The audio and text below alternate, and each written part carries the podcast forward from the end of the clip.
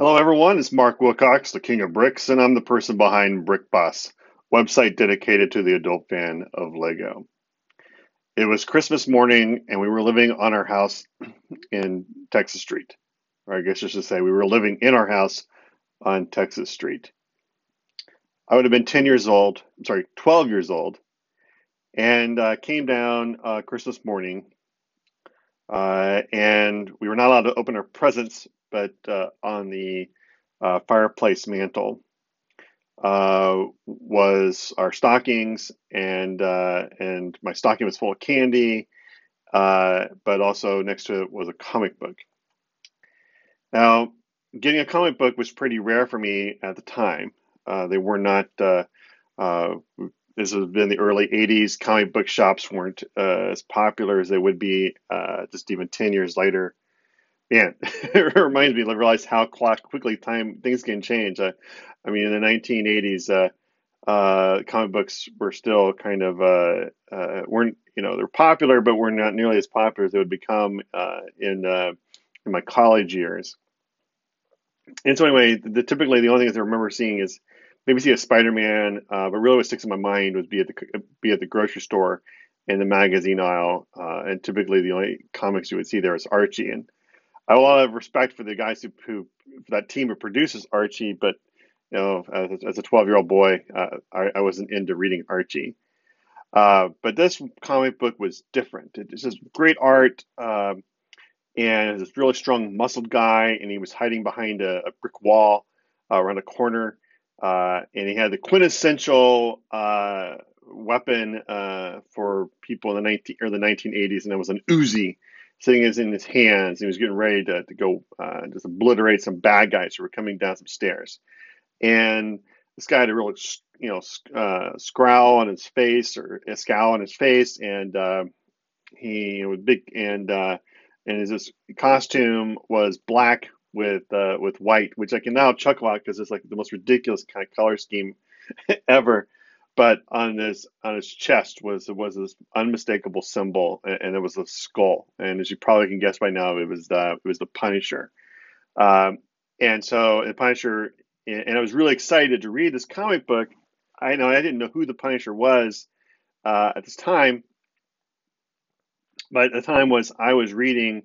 This is the heyday of me reading my action novels uh, by a pen name named Don Pendleton. Well, actually, quick aside. So Don Pendleton, there was a real Don Pendleton who created a character named Mack Bolan in the 1960s. And these were the first action novels uh, aimed at men. So if you're familiar, if you've heard of Harlequin Romance, like those are books, they're romance novels, publisher, and they were, uh, and the romance novels were aimed you know, squarely at, at, at, women. And the same company behind Harlequin Romance uh, came up with the concept of uh, uh, for basically wanted a series for men, and it came you know had action novels. The most popular of which was Mack Bolan uh, by Don Pendleton. Now, I, I, should say I believe it's the same ultimately the same holding company behind Harlequin, but anyway, it's the same concept that they were just pushing out you know romance novel after romance novel, uh, which kind of really continues to this day. Um, the and then there was quintessential basically stuff for for men. And Don Pendleton was a real guy, and he created this character called uh, Mack Bolan, who was also known as the Executioner. Now, other quick aside, eventually Don Pendleton licensed his name to the company, so he stopped writing the books, uh, and a series of authors took over uh, writing these books, which had to be a stable of authors because there was just there were so many books coming out uh, during the heyday. But anyway, I loved reading the Executioner novels. And uh, in fact, I'm still uh, fact, talking about this uh, and writing a blog post about this morning. Uh, I'm tempted to go try and find one. Um, the anyway, so seeing the Punisher, I thought that's what it was. I thought it was like I didn't even realize. I thought maybe the this was a Marvel version of, of, of the character. Of course, it turns out he's, he's, an original character. But if you go back to when the Punisher comic book character was originally created in the 1970s, that would have been the peak of Executioner uh, uh, sort of sales uh, as novels. So I have no doubt that, that he played a role in inspiring uh, the Punisher. And the Punisher. So anyway, I read this comic book. I read it a hundred times, a thousand times. I love the Punisher. The Punisher is my favorite comic book hero. Now I understand people say, well, he's not really a hero, and I get that. Uh, because the guy goes around, you know, he, he kills people, and uh, but he's a little bit like Batman. He doesn't have any superhero superpowers, or he's like Iron Man, doesn't have any superpowers. He's uh, but unlike Batman, he doesn't have a billion, or Tony Stark, he doesn't have a billion dollars.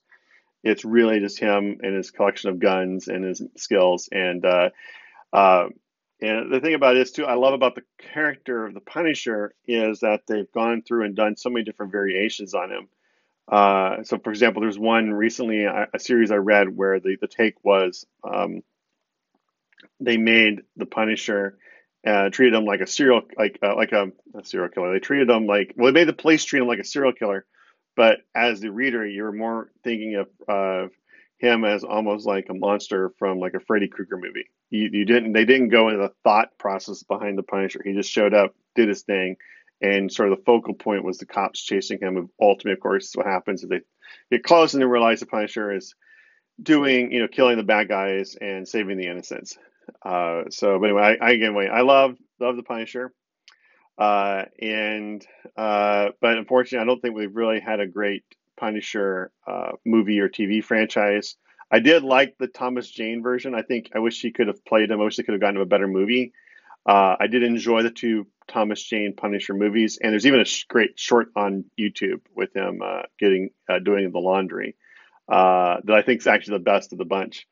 Uh, the but and then I know Netflix is now doing their TV show with part of the Daredevil stuff, but I I don't like I, I can't. In fact, I, I even though Punisher is my favorite character, comic book character, I can't watch. I couldn't make past the first ten minutes of the the Punisher uh, flick on Netflix. It's a um, I just thought it, moved too slow and it was boring, which are two things you never want uh, to be said about the Punisher. I think they're just trying to make the Punisher. Uh, uh I know what they're trying to do. They're trying to go deep with the Punisher, and that's just not the dude. I want to. I, I just want to watch. You know, go around, see bad guys, you know, beat up bad guys, and let's move on to the next story.